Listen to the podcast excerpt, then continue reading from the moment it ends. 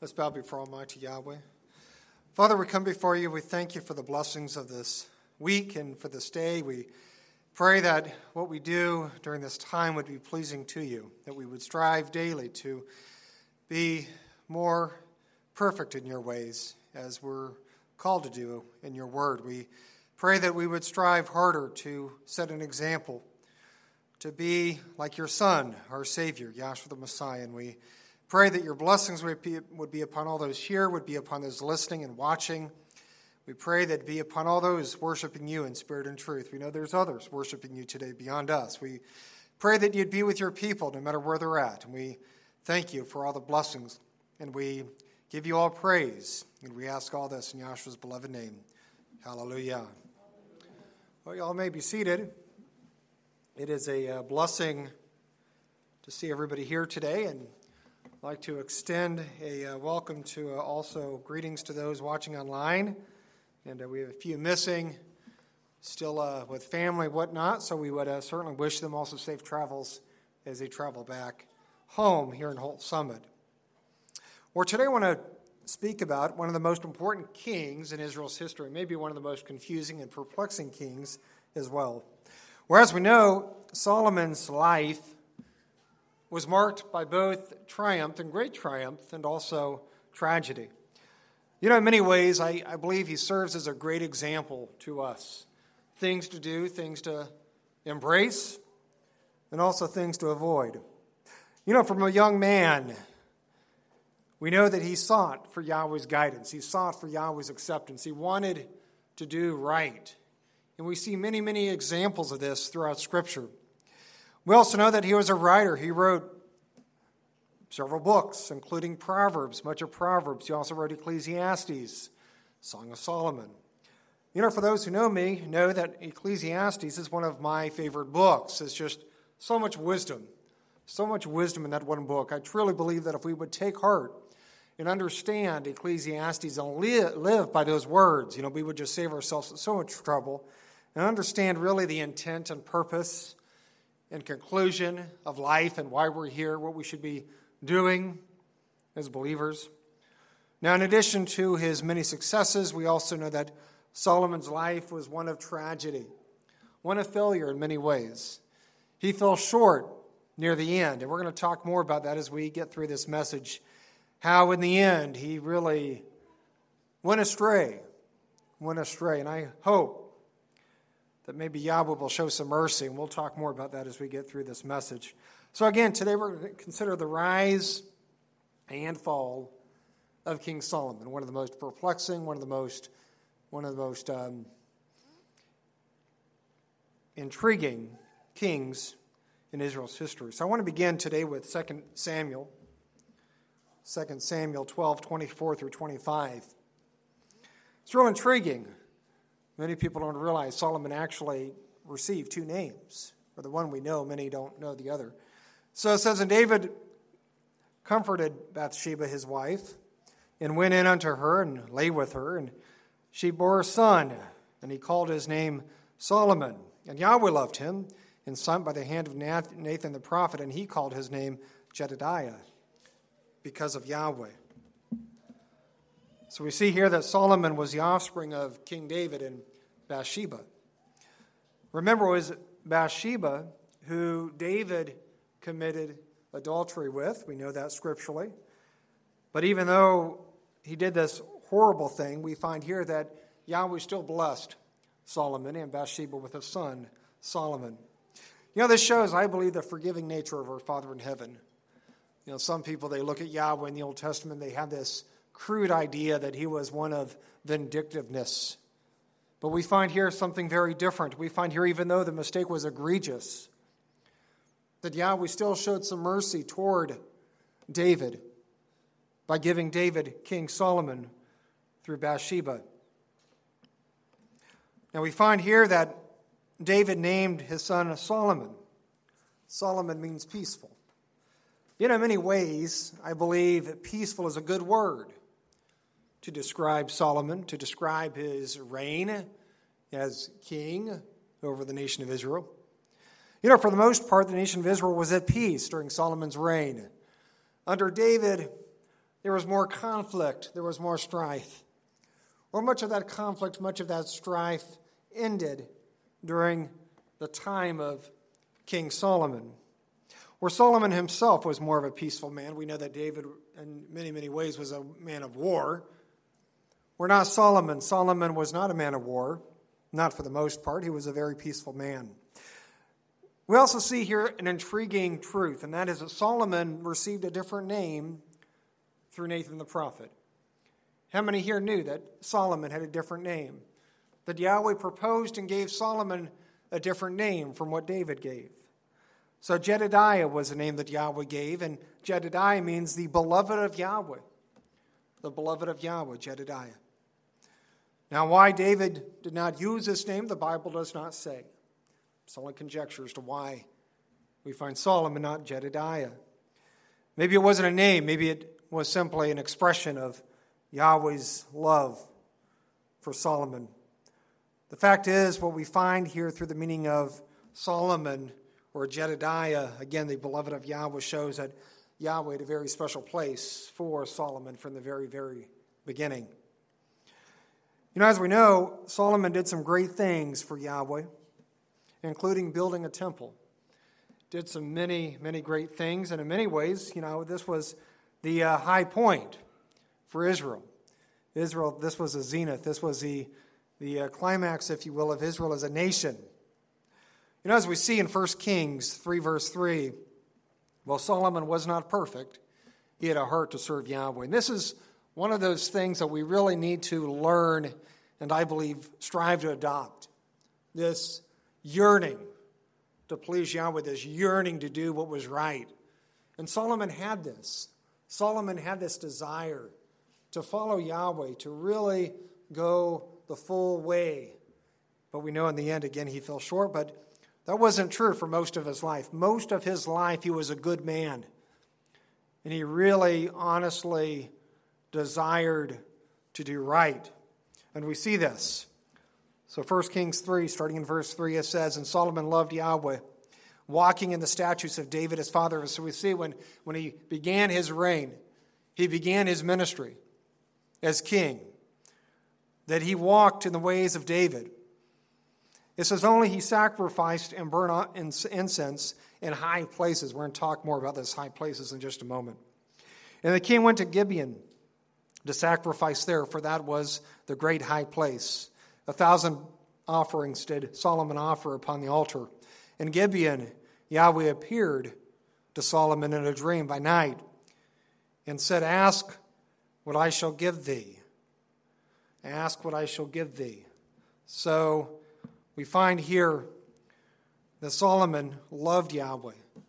Is that Solomon loved Yahweh, wanted to do right. And it says here that Solomon did as David did before him. You know, so many people, they look at Solomon's the end of his life and what he did in the end. They don't focus on what he did before this. You know, the only thing he was guilty of here, Scripture says, is he was worshiping in the high place or in the high places. I want to talk just a little bit about these high places. Where the phrase high place, this comes from the Hebrew bama. Bama. According to the Wycliffe Bible commentary, the word bama is from an ancient Canaanite word referring to a place of elevation where the Canaanites would worship their mighty ones. Bama. It was a high place. It was literally a high place. You know, we saw an example of this in our last trip to Israel. Here's a photo. This uh, location of Bethsaida, not too far from the Sea of Galilee. And here there are still remains of these relics of these, these ancient pagan idols that they would worship in these high places. Whereas places like this, where Solomon would worship. But in Solomon's case, it's important to realize that there was a distinction. There was a separation what Solomon was doing and what these Canaanite pagans were doing. Solomon was there to worship Yahweh. Solomon was not there worshiping these Canaanite deities, these Canaanite mighty ones. He was there worshiping Yahweh and only Yahweh. And that's an important point to understand. But again, the problem is he was worshiping where the Canaanites were worshiping because they too were worshiping in the high places. You know, this is one reason why I uh, would not worship, why I would not attend worship in a church with pagan symbols. whether it's the cross or the crucifix or the steeples or, or the pagan images or whatever it is. We must ensure that where we're worshiping also is Kodesh, is also holy to our Father in heaven. So, again, as we see here, for Solomon, it wasn't the worship, but it was where he was worshiping. But only in this way did he deviate from Yahweh's word. Only in this way. Every other way we find here that he did and he served and he worshiped as David, his father, before him. Now, even though he fell a bit short by worshiping the high places, we know that his heart was right.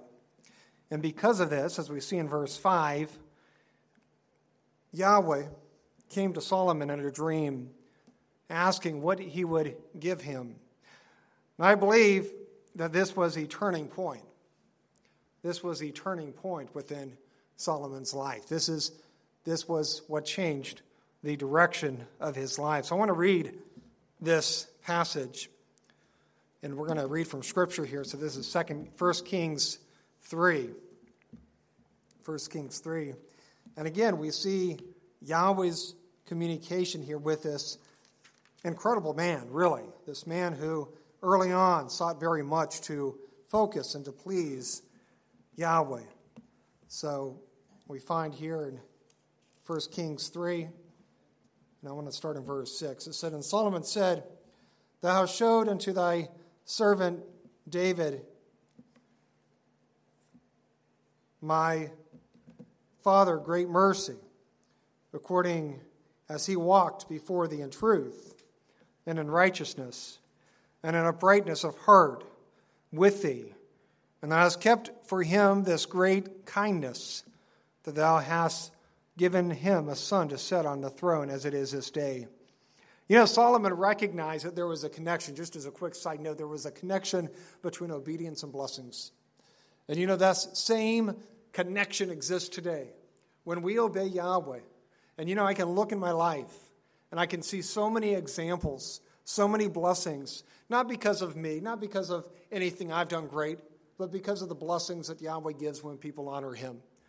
And I really do believe that that is such a strong connection, such a strong principle we find in Scripture. When we obey Yahweh, He blesses us. But that means that we obey Him in all ways. Now, verse 7 says, And now, Yahweh, my Elohim, thou hast made my servant king instead of David, my father, and I am but a little child. I know not how to go out or come in. You know, this, and we'll talk about this, but this shows incredible humility by King Solomon you'll see he realized that he was not yet equipped to really do what he had to do as king. And thy servant is in the midst of thy people, which thou hast chosen a great people, that cannot be numbered nor counted for multitude.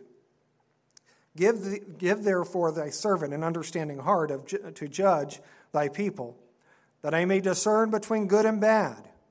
For who is able to judge this thy so great a people? And verse 10 says, And the speech pleased Yahweh that Solomon had asked for this thing. And Elohim said unto him, Because thou hast asked this thing, and not asked for thyself long life, neither hast asked riches for thyself, nor hast asked the life of thine enemies, but hast asked for thyself understanding to discern judgment. Behold, I have done according to thy words. Lo, I have given thee a wise and understanding heart, so that there was none like thee before thee, neither after thee shall any arise like unto thee. And I have given also given thee that thou hast not asked, both riches and honor, so that thou shalt not be any among the kings like unto thee all thy days. And if thou wilt walk in all my ways to keep my ordinances and my commandments, as thy father David did walk, then I will lengthen thy days. So we find here Solomon's response to Yahweh. And I think the one word for me that stands out is humility. Solomon was humbled. When Solomon began his reign as king, he was humbled, he was meek. You know, this is one of the most important attributes we can have, I believe, as a, as a believer, as a believer in the Messiah. You know, our Father values a person who's humbled. He values someone who's meek. He's, he values someone who realizes that he or she is, is um, not the center of the universe, that they need to humble themselves. You know, in fact, Solomon would later write this in Proverbs 11, verse 2. He says, When pride comes, then comes disgrace, but with humility comes wisdom. You know, there's a connection between humility and wisdom. And the reason and the, and the connection, I believe, is this when we're humbled, we're willing to admit fault, we're willing to learn, we're willing to grow, and we're willing to change. Now, this is not true, though, about pride. He says here that pride leads to disgrace or shame. You know, we also know from Proverbs that pride is one of the seven sins that Yahweh abhors. Think about that for just a moment. Think about that for just a moment. Consider that pride is one of those seven sins that Yahweh abhors, that he finds as an abomination. You know, this is a very serious matter when he says that he abhors something, that he defines something as an abomination. Now, have you ever wondered why he finds pride so appalling? Why he finds pride so loathsome? Well, for me, the answer is real simple. A person full of pride is unable to see their wrong. They're unable to see their fault. They're unable to see their error. And when we can't see our own fault, we can't change. And that is why he's appalled at pride. Well, let's get back to Solomon. We see here that he began humbled. You know, he realized he was young. This is a boy there. I think he was probably more than just a young boy, but a young man. He realized he realized that he was not equipped, that he was not equipped to lead the nation of Israel. We see here that he asked Yahweh for an understanding heart. He realized the need for wisdom. He realized the need for, again, an understanding heart. Now we see here that this pleased Yahweh. Yahweh was pleased with his request.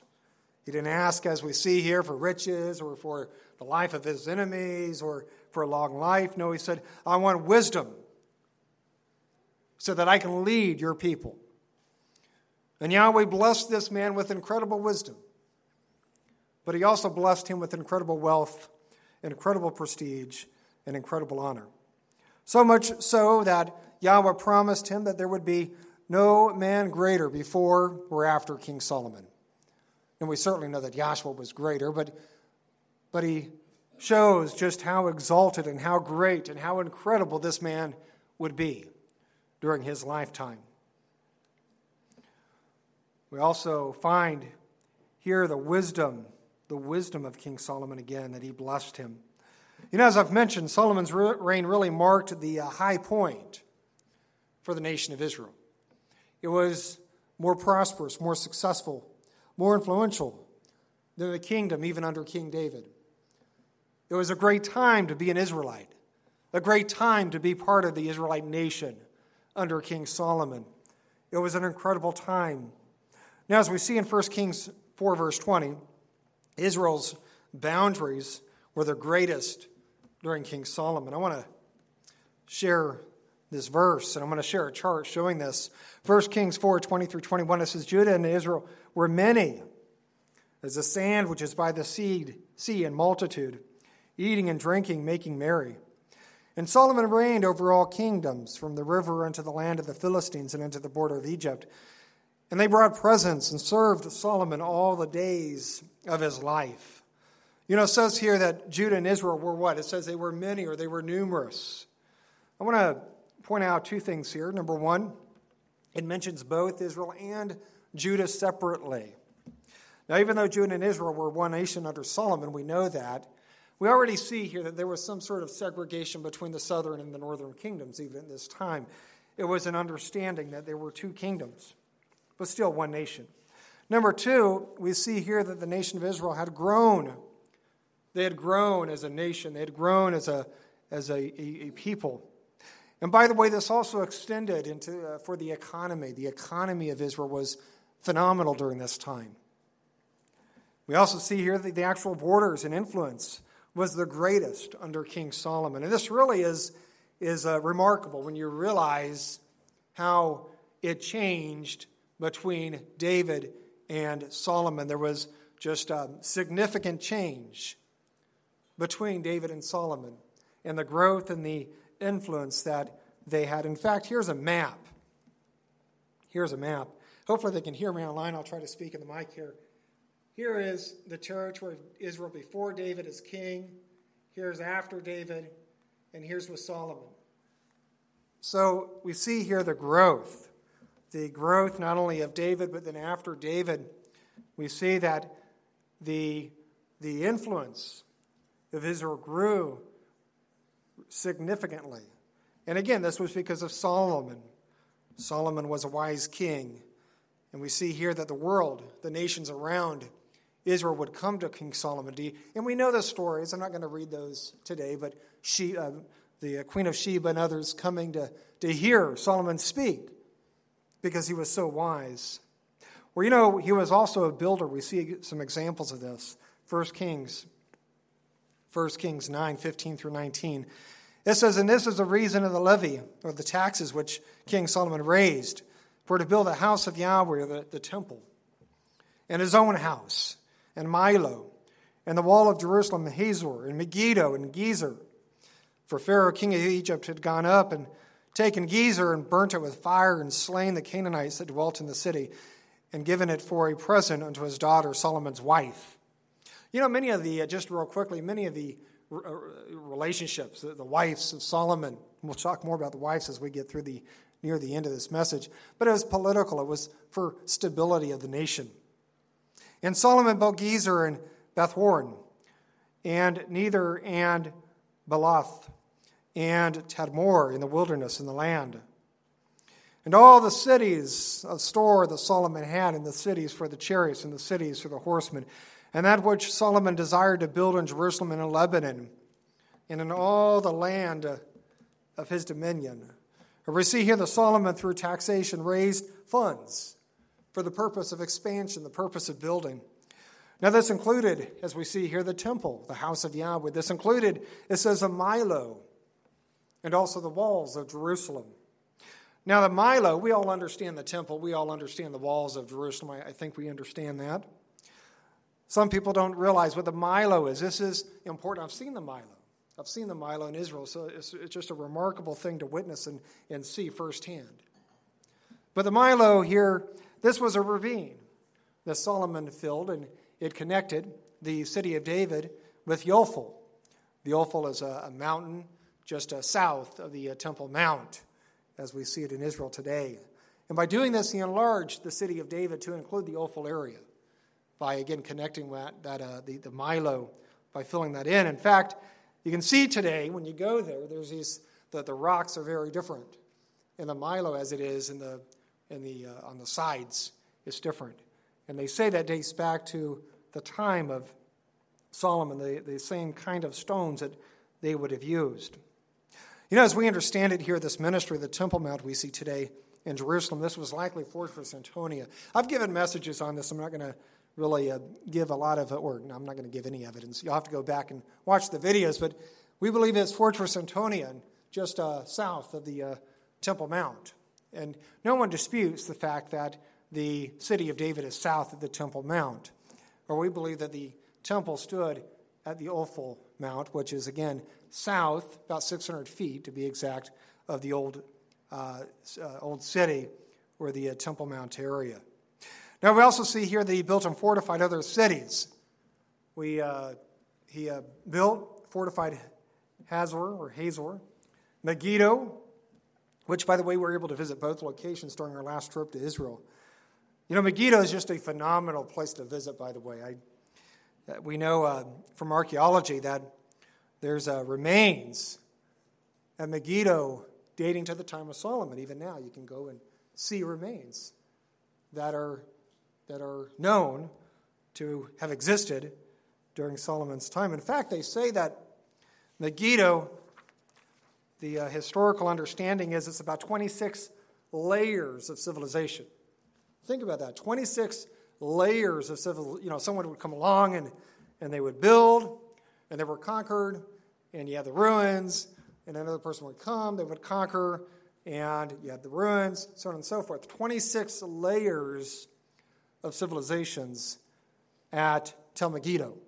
And it's such a great place to visit, by the way, because also at Tel Megiddo, I never really understood this until going. So there you have the Tel Megiddo, and Tel is a, is a, um, a mound essentially that's made artificially. And again, in this case, it was all the layers of civilizations. And then you have the Jezreel Valley that sets right beneath it. Of course, the Jezreel Valley is where the armies of the earth will meet, it says, to gather against Jerusalem, as we see in Zechariah 12 and Zechariah 14. So, you know, it's a very, very significant place historically and prophetically. And we know that Solomon, as we see here, he fortified these areas. This was a major, major. And by the way, one reason why Megiddo was so important is it was the trading route. It was a trading route going from Egypt into the Mediterranean. And the roads, as I understand it, I could be wrong with this, but I've, what I've read anyway, the actual paved roads that you travel on now are the historical roads that existed in ancient times. In fact, just as a real quick note, since I'm talking about Israel, we were uh, going to look at the road of Damascus, you know, where Paul had his, uh, fell off his horse. And, and I'm looking, and the archaeologist says, uh, There it is. And I saw this big paved road going into Syria. And so again, he says, This is the same road. This is, they've just paved over it, which is really just remarkable when you think about all these ancient cities and they would just pave over these ancient paths and so uh, anyway, there's some information about Israel, but but um, Solomon again, he was he was instrumental in some of these cities. Hazor, you know, Hazor's really neat because you can actually see where uh, they would burn they, they uh, burned the city under the uh, time of Joshua. So just so, so rich in history, and we find here that Solomon had a part in this. Now we find a glimpse glimpse of Solomon's greatness in 1 Kings 10. 1 Kings 10 23 and verse 27, it says, So King Solomon exceeded all the kings of the earth for riches and for wisdom. So he was phenomenal. He was great. Goes on to say in verse 27, and the king made silver to be in Jerusalem as stones. And so it was ordinary. There was so much of this to be found in Jerusalem. Just like a common stone, silver. And cedars made he to be as the sycamore trees that are in the vale for abundance. So we find here just a glimpse of Solomon's wealth. We find a glimpse of his wisdom, of his greatness. He was so great, it says here that he made silver look like just, an, again, an ordinary stone. You know, remember that Jerusalem was a grand, uh, grand jewel of of, of Israel, Jerusalem was. Everything was ornate under King Solomon. There was no city greater. So, again, this uh, further shows the prominence that Israel had under this remarkable man, under Solomon's reign. Now, we know the main reason for Solomon's wisdom, and I want to talk a little bit about this because it's important to recognize the source. And we know the source of Solomon's wisdom wasn't his what he did. It was Yahweh, it was his blessings. And it talks about that in verse uh, 29. 1 Kings 29, 30, and then 32 through 34 says, And Elohim gave Solomon wisdom and understanding exceeding much, so in abundance, and largeness of heart, even as a sand that is on the seashore. And Solomon's wisdom excelled the wisdom of the children of the east country and all the wisdom of Egypt.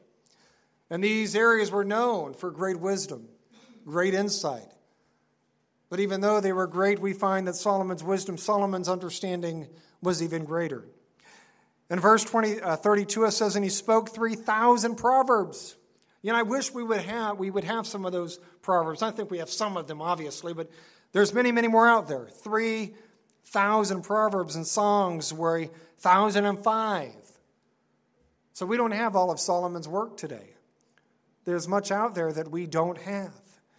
And it says he spake of trees from the cedar tree that is in Lebanon, even unto the hyssop, that springs out of the wall. He spoke also of beasts and of fowl and of creeping things and of fishes. You know, he understood these natural items. Why? Because Yahweh again gave them, gave him this ability. And it says, And there came of all people to hear the wisdom of Solomon from all the kings of the earth, which had heard of his wisdom. So we see the source here of Solomon's wisdom. It says here that Yahweh gave him great wisdom, that Yahweh gave him understanding. Again, it wasn't by his own intellect, it's not something Solomon did. His wisdom surpassed, it says, all others, including those of the East Country and also of Egypt.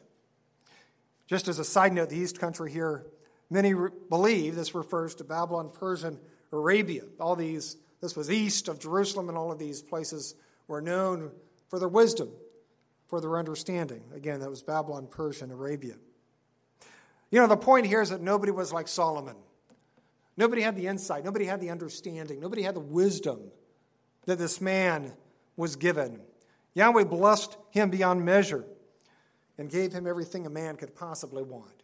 Imagine being Solomon just for a moment, you know, having this incredible insight, not only just in life, but even in, in animals and in the natural world. He understood it. Yahweh supernaturally gave this man wisdom in so many ways.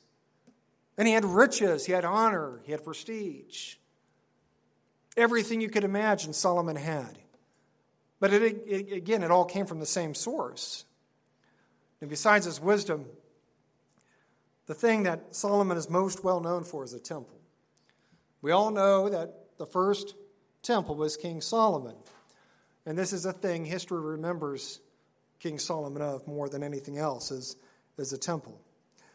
Or, you know, we could spend the entire message speaking about the temple. I'm not going to do that. I want to focus on what happened at the end. I want to focus on what happened when he was finished with the temple, and I want to focus on the dedication of the temple because this is this is just amazing. The description we find here. So Second Chronicles 7, 1 through 4.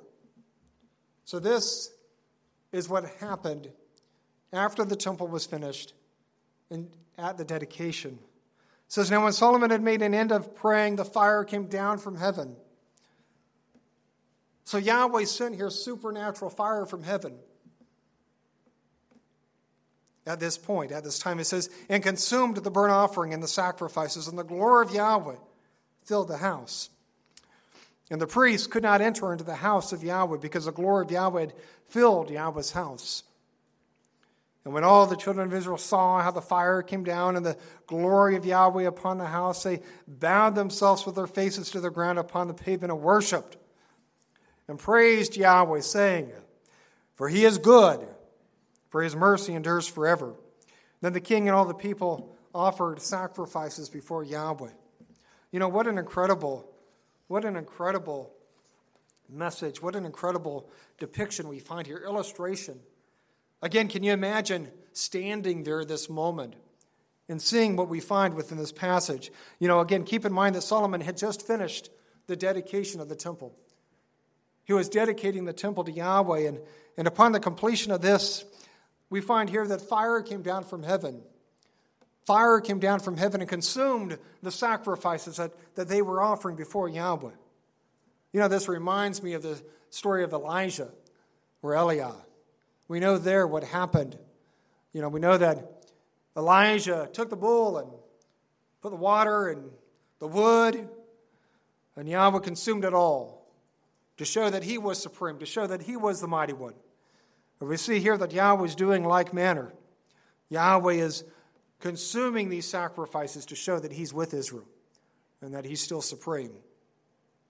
You know, we also see here that Yahweh's glory filled the temple. It filled the temple that Solomon built. You know, we see a similar example to this in Leviticus 9, verse 24. I'm not going to turn there. But this is when Moses finished the tabernacle, which was also a dwelling place for Almighty Yahweh.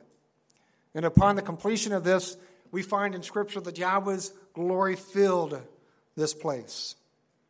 Again, can you imagine being somebody witnessing this event? I just don't think there's words to describe what we find here. Now, what exactly is the glory of Yahweh? I want to talk just a, just a few moments about this. The word glory comes from the Hebrew kabod. It refers to the manifestation of Yahweh's glory, his splendor. Now, most people, many people, use the word Shekinah to represent Yahweh's glory. You know, to the surprise of many, this word is actually absent from Scripture. Shekinah does not appear in Scripture. Judaism came up with this term, and then Christianity later adopted this word to describe Yahweh's glory. Now, some say it's connected to mysticism, and maybe it is through Judaism. Christianity, I think, simply uses it for Yahweh's glory. I don't have a big issue with it. But it is kind of important to realize this is not in Scripture. Kabod, that's what we find is Yahweh's splendor, Yahweh's glory. So we see here that the manifestation of Yahweh's glory was so great. The scripture says that the priests could no longer enter into the temple. They had to vacate the premises because Yahweh moved in. Yahweh's glory was, was so thick and rich within the glory that they had, to, they had to back away. They had to leave. Again, you know, just try to imagine being there. Imagine seeing this even from a distance. Seeing Solomon dedicate this, this, this such a significant event in Israel's history. And then seeing supernaturally fire coming down from heaven and consuming the sacrifices. I'm sure just that alone was just mind blowing for those there observing this event. And then after that, you see Yahweh's glory, this brightness, I believe, filling the temple. So much so that the people, they, the, the priests had to vacate the, the, the temple because they, you know, they could not stand in the midst of Yahweh's glory. It must have been a phenomenal sight to see, a phenomenal sight to witness Yahweh's glory. So, how did the people respond when they saw this? What was the reaction of those there? And we find here that the people bowed themselves to the ground. They bowed themselves, they humbled themselves, and they worshiped him. They worshiped Yahweh, saying that he is good and his mercy endures forever. You know, this concept of Yahweh's mercy is so important. I'm a big believer in Yahweh's mercy, his compassion. You know, think about where mankind would be today if not for his mercy. If not for his mercy, I can tell you where mankind would be. Mankind would not exist. That's where mankind would be. If not for his mercy to Noah, there would be no human race. Yahweh showed mercy to Noah. Yahweh showed grace to Noah because Noah was righteous. But if not for that mercy, if not for his grace, there would be no human race today. You know, I truly believe that Yahweh's grace and compassion is vastly greater than ours. I believe that the vast majority of us, probably all of us, if we were in Yahweh's position, we would have wiped mankind out a long time ago. But that's not our Father in heaven. He's one of mercy, He's one of compassion. He's one who shows pity to those who fear and who love Him. And we can see this here that He showed mercy, and that people recognized the mercy that Yahweh showed. You know, many people seem to focus on Yahweh's wrath and judgment in the Old Testament. They have this, again, crude picture of His vindictiveness, that He was out for blood, and there was no compassion but you know, we read even in the book of Isaiah today in the Bible study. Yahweh says, Come, let us reason together. You see, Yahweh wanted to bless Israel. He wants to bless his people today. He gave his only son so that he, we might have the hope of eternal life, as we see in John 3, verse 16. Yahweh wants to see us succeed. Yahweh wants to show mercy. Yahweh wants to show grace. Yahweh wants to show compassion. Now, we know there's a flip side. We know that when we deliberately disobey, that there are consequences to that disobedience. But we also know that when we humbly repent, when we humbly turn to Him, when we recognize our faults, when we, when we are showing meekness, that Yahweh is one to forgive. And that's the message we find here that Yahweh is plenteous in mercy, that Yahweh is plenteous in compassion, that Yahweh is plenteous in loving kindness. Now, starting in verse 12, we see that Yahweh appears before Solomon a second time. And I want to read this from Scripture. It says in Second Chronicles chapter 7. And again, we see here Yahweh's response to King Solomon. Second Chronicles 7, verse 11, it says, Thus Solomon finished the house of Yahweh and the king's house and all that came into Solomon's heart to make in the house of Yahweh and in his own house he prosperously affected. And Yahweh appeared to Solomon by night and said unto him, I have heard thy prayer and have chosen this place to myself for an house of sacrifice. So he accepted what Solomon built. If I shut up heaven that there be no rain, or if I command the locust to devour the land, or if I send the pestilence among my, my people, if my people, which are called by my name, shall humble themselves and pray, and seek my face, and turn from their wicked ways, then will I hear from heaven, and will forgive their sin, and will heal their land. And I believe that that promise exists for all nations and all peoples, all peoples and all nations who will humbly submit and repent to their Father in heaven. Verse 15 Now mine eyes shall be open, and my ears attend unto the prayer that is made in this place. So there was a special connection we see here with the temple. Yahweh was present, and he said he would hear when they prayed in this very important place. It says, For now I have chosen and sanctified this house that my name, and just notice the references to name. My name may be there forever. And mine eyes and my heart shall be there perpetually. And as for thee, if thou wilt walk before me as David thy father walked, and do according to all that I commanded thee, and shall observe my statutes and my judgments, then will I establish the throne of thy kingdom according as I have coveted, where I have promised with David thy father, saying, There shall not fail thee a man to be ruler in Israel. And if you, but if you turn away, you see, there's always another side. Yahweh's there to fulfill his agreement, but there's always another side. He says, But if you turn away and forsake my statutes and my commandments, which I have set before you, and shall go and serve other mighty ones and worship them, then will I pluck them up by the roots of my land, which I have given them.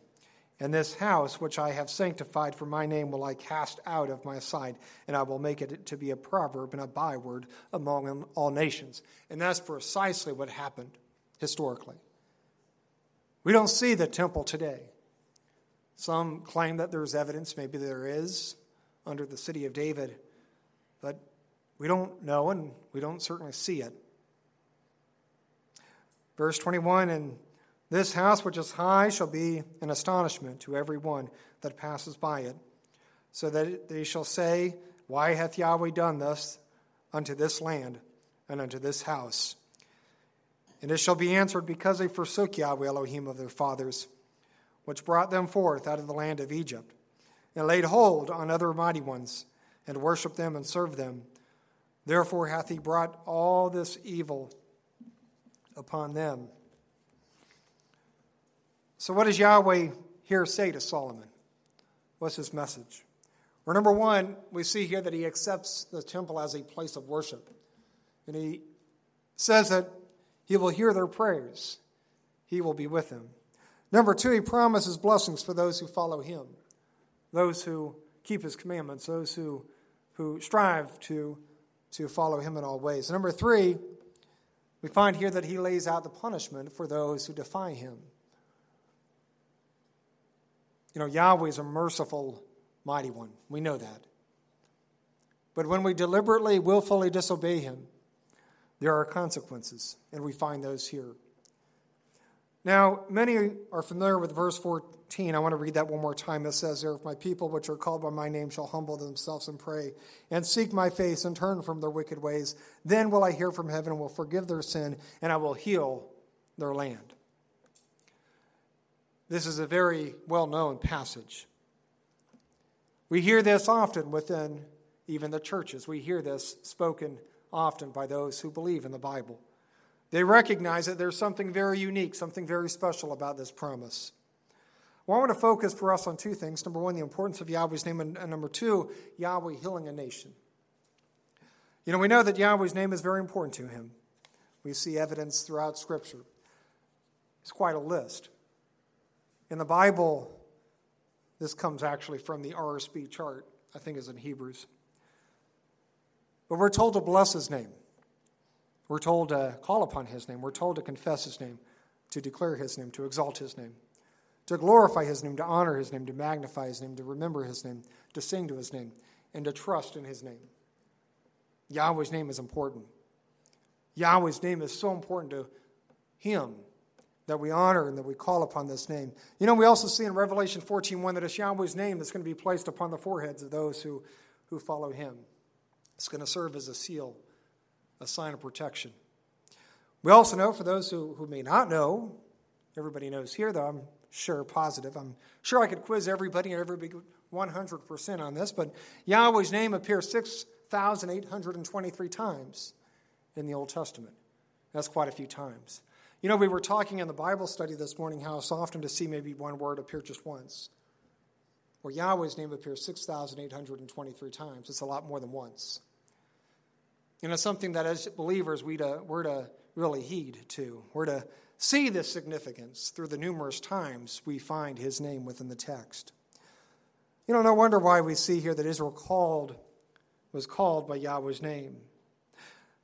Now, the other thing we find here is this promise of healing a land when a nation would repent and turn to Him. You know, well, I believe that we've probably gone too far as a nation to repent. I believe it's still important as believers that we pray for this nation. I believe it's important that we pray for this nation. I believe it's important that we pray for the leaders of this nation. That Yahweh would still give them guidance no matter what we believe. It's always important to maintain hope, always important to pray. So I would encourage everybody to think about this passage and to keep this nation in prayer. Pray for the success of this nation, but most importantly, pray that this nation would turn to Yahweh and pray that this nation would, would, would seek Yahweh's wisdom. And I believe that Yahweh hears and listens to the prayers of the saints, those who call upon Yahweh's name. I do. You know, Scripture says, we actually see it in the Olivet prophecy. We see there in the Olivet prophecy that Yahshua said, if not for the elect's sake, that all flesh would be destroyed. Yahweh cares about the elect. He cares about the saints. He cares about his people. And I believe that he values the prayers of his people. So I would encourage everybody to pray for this nation. You know, this nation's in turbulent times, and I believe it's going to probably get more turbulent, certainly with time. And it's important that we are aware and that we're praying for Yahweh's blessings upon his people and for Yahweh's wisdom upon this nation. You know, I believe that this is also true on a personal level. As Yahweh forgave those in the Old Testament who sincerely humbled themselves before him, he does the same now. You know, we know from Scripture, Yahweh says that if he says that if we approach him, that if we if we humbly ask for forgiveness, that he's going to forgive us.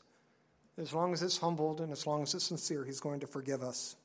You know, over the years, I've heard people say things like, I've just done too many things, I've gone too far. I could never be found, I could never find forgiveness, I could never find mercy. I've just done way, way too much. Well, you know, I believe we can be very thankful that we serve a mighty one who is merciful, who is compassionate, who will forgive. I mean, I can give many, many examples in Scripture. You know, the one example we saw in the Bible study today, one of my favorite passages in Isaiah 1. It says, Come now, let us reason together. Yahweh just earlier before that called Israel by the names of Sodom and Gomorrah because they were such an apostate situation. But even through their apostasy, Yahweh said, Come now, let us reason together. Let us consider what is happening. Let us be, and he says that if you repent, if you turn from your ways, I'm going to wash away your sins. It's going to be white as snow. Now we know that that never happened. But Yahweh is a mighty one of forgiveness, one of love, one of mercy. The Bible promises that if we come before Him with a sincere remorse, that He will never turn us away. You is a father who values his children, our Father in heaven is no different. Now, on the other hand, for those who knowingly rebel, deliberately rebel, we find here that Yahweh is not going to hold that person guiltless. He's not going to hold that nation guiltless.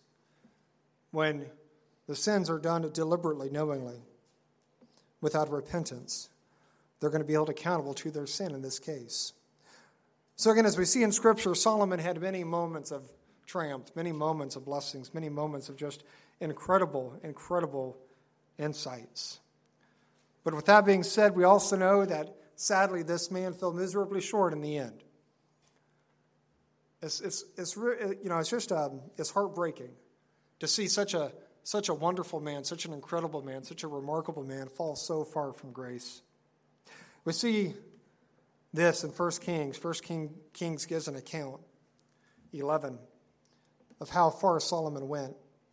1 Kings 11, 1 through 3 says, But King Solomon loved many strange women, together with the daughter of Pharaoh, women of the Moabites, Ammonites, Edomites, Sidonians, and Hittites. One of the nations of the nations concerning which Yahweh said unto the children of Israel, You shall not go in to them, neither shall they come in unto you.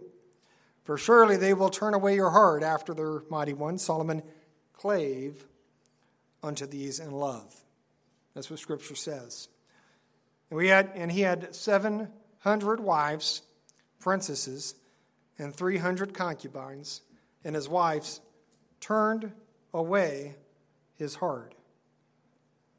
Says here that Solomon loved many strange women. Strange, what does that mean? Or the word strange refers to foreign. They were foreigners. They weren't believers. They weren't Israelite, but they weren't believers, and that's the main point.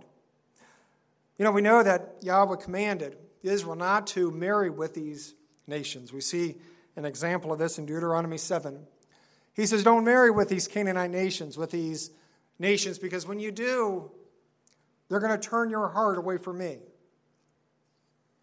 Solomon, it says, clave to these in love. And because of that, we also see here that, that they pulled his heart away from Yahweh. You know, Yahweh's always wanted, he's required, he's mandated, in fact, that believers of all ages marry other believers. To marry a non believer is wrong scripturally. We see this in the Old Testament, we also see it in the New. Here's what Paul says in 1 Corinthians 7, verse 39. He says there that we are to only marry within the Messiah, but he uses that phrase, within the Messiah. In other words, we're to marry only within the faith. We're not to marry outside the faith. Because when we do so, they pull our hearts away from Almighty Yahweh. Now, why do you suppose Yahweh is so concerned about this? Or again, it's pretty simple. They pull our hearts, they, they pull us away. And I've seen this. You know, I've seen this happen. I've seen believers marry unbelievers. And then I've seen those same believers forsake Scripture, forsake Yahweh's word. They want to please their wife. I'm going to tell you, now I think anybody who's married, they know this to be true. There is nobody more influential in your life than your spouse. That's just the way it is. And now some people may say ah, that's not the case. So that's the way it should be. Your spouse should be your best friend. I know Jennifer is for me. And I know that nobody's more influential than she is. So it's important that we make sure that we marry within the faith. It also says here that he married six, 700 wives and 300 concubines. That's quite a number. It's amazing how he could marry such a large number of women. It's also remarkable here that he did this knowing that Yahweh commanded him not to. Deuteronomy 17 17 speaks to a king. And it says this He must not take many wives. Seems pretty simple, right? Or his heart will be led astray. So it's not only about taking the right wives, or wife, really, but also the number, the sheer number. Goes on to say, he must not accumulate large amounts of silver or gold. Now, as we know, Solomon was actually guilty of both of these infractions, both of these commandments. He was certainly in infraction or in violation of the many wives. I think he holds a record on that. I don't know of anyone else that has a thousand wives. 300 concubines, by the way, some people, they get real confused with concubines. And it is kind of confusing. But um, the way I look at and understand concubines is they were, they were still a wife, but of le- lesser status. It's kind of a, a legal term, if you will, a wife, but of lesser status. But it wasn't adultery, it, it, it was a legitimate union. But we know that, not to get off the topic here, but we know that Yahshua came and he straightened all that out because he says, the two shall be one flesh. He didn't say the three or the four or the five or the thousand shall become one flesh. He said the two shall be one flesh. You know, I think Yahweh allowed, or it says, you know, Yahweh allowed certain things because of the hardness of man's heart. But Yahshua came to, to realign mankind to truth. And one of the things Yahshua said is, again, the two shall become one flesh, not the thousand, not the many as we find here. But the lesson here is that these women pulled, just as we find some from Scripture, these women pulled Solomon's heart away from Yahweh. Now, what did, what did Solomon do exactly? We see some many examples of this, and this is in 1 Kings. So I'm going to pull the Scripture out again and read this directly from Scripture. But here we find in 1 Kings 11 the many violations that Solomon was guilty of, and they are numerable, they are many. It's just amazing. So, verse 4, and we're going to read 4 through 13, it says, For it came to pass when Solomon was old. Now, that's one thing I do take comfort in because it seems to indicate when Solomon was old, he lost his wisdom, he lost some of that discretion. I'm looking for anything to save poor Solomon. When Solomon was old, that his wives turned away his heart after other mighty ones, and his heart was not perfect with Yahweh, his Elohim, as was the heart of David his father. For Solomon went after Asherah, the Elohim of the Zidonians, and after Milcom, the abomination of the Ammonites. And Solomon did evil in the sight of Yahweh. And he went not fully after Yahweh, as did David his father. Then did Solomon build a high place for Chemosh, the abomination of Moab, in the hill that is before Jerusalem, and for Moloch. Can you imagine? Moloch, the abomination of the children of Ammon. And likewise did he for all his strange wives, all thousand, which burn incense and sacrifice unto their mighty ones. And Yahweh was angry with Solomon because his heart was not, or turned from Yahweh Elohim of Israel, which had appeared unto him twice, and had committed or commanded him concerning this thing, that he should not go after other mighty ones, but he kept not that which Yahweh commanded.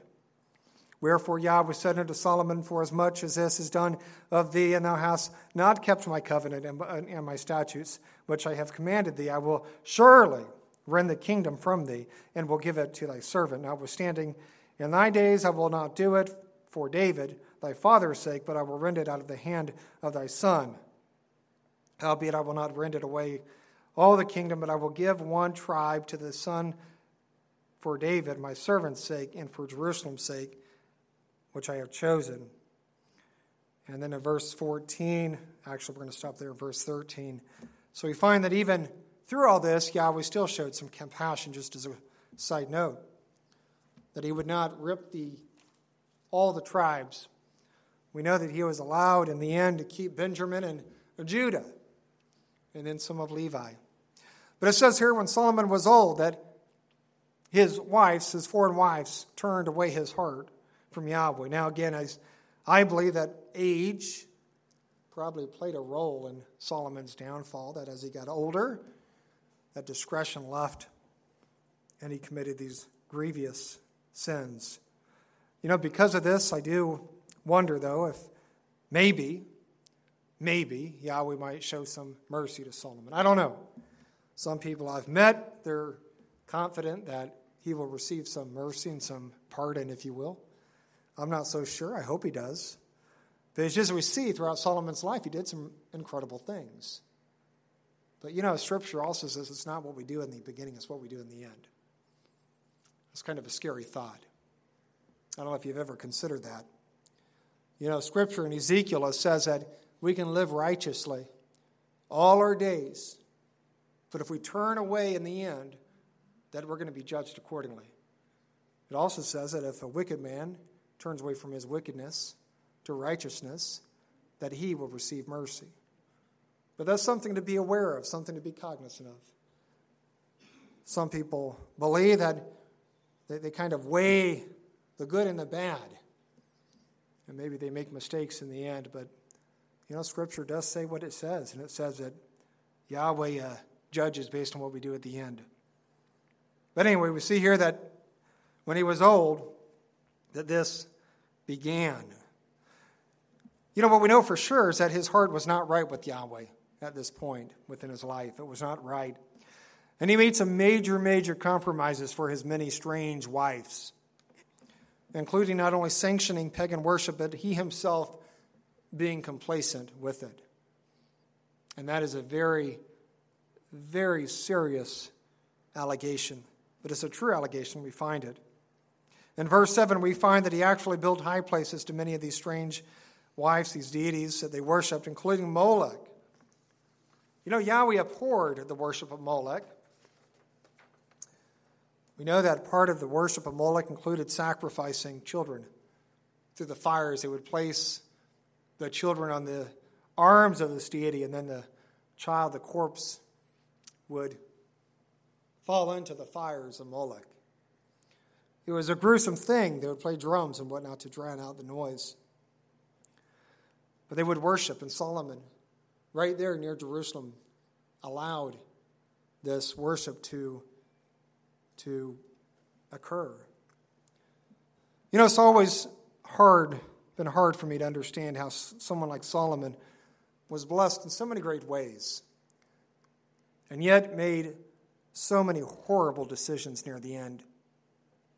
If nothing else, I believe one of the lessons we find here is this wisdom alone is not enough. Wisdom alone is not enough. If we're going to be found worthy, we must obey the one we worship. Because even if you have all the wisdom of Solomon, you can still be led astray in the end. So that's one of the most valuable lessons I believe we find here in this book. We can have all the wisdom in the world, we can exceed the wisdom of so many. But if we become prideful, as Solomon, may have, or maybe just lose that discretion, we can find ourselves in the same position as Solomon. You know, compromise, while I um, believe that certainly his age played a role in this, it's also important to realize that Solomon's compromise began years before he was old. Solomon began to compromise early on when he began to marry these foreign wives. You see, he knew what Scripture said, but he compromised and he compromised and he compromised and he compromised and he compromised and he compromised some more. Until he was old, he lost his discretion, and that compromise pulled him away from Scripture. So that's a very important lesson for us as believers.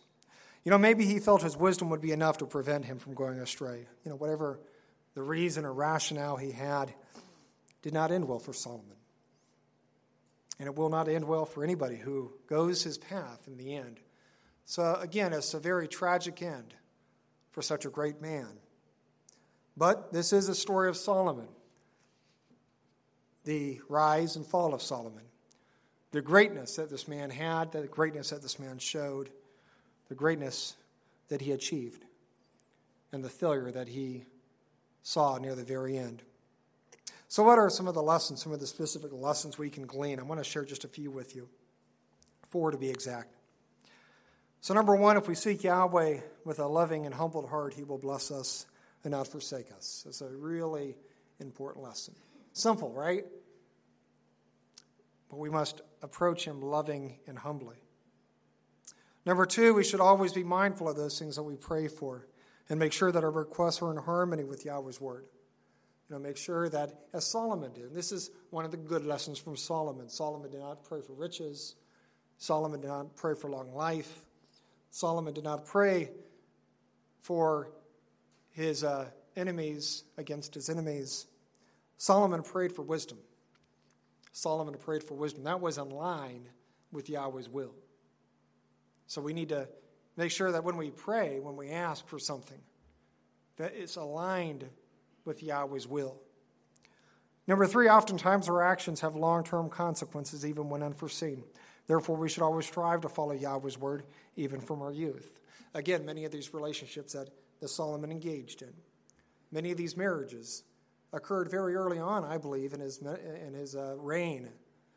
And he was fine through most of his life, he was fine through most of his reign. But over time, these relationships caught up with him when he was old. So even those things we do when we're young eventually will catch up with us when we're old or when we're older. And the last one here is number four.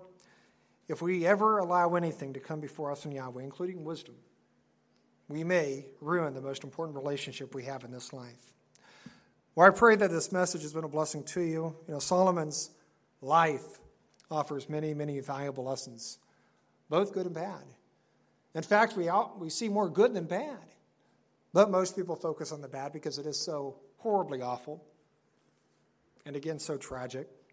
You know, as believers, I pray that we would learn the lessons we find here, and that we would apply them to our life. That, again, we would make sure that our prayers are in harmony, that we make sure that our actions, our decisions are according to Yahweh's word, so that in the end it doesn't come back to, uh, to, um, to turn us away from Yahweh, to cause compromise in some way. Because we're here to please Yahweh, we're here to follow Him, we're here to, to worship Him. In the end, we're here to achieve eternal life in His kingdom, and we do that by following Him. So, again, we have some really great lessons today some positive, some negative lessons. But I believe that if we follow these lessons, both the good and the bad, that we're going to be found worthy when Yahshua comes. And that's what we should all be striving to achieve. And that's why we're here. Every action, every behavior, every thought should be motivated by that goal. And may Yahweh bless you.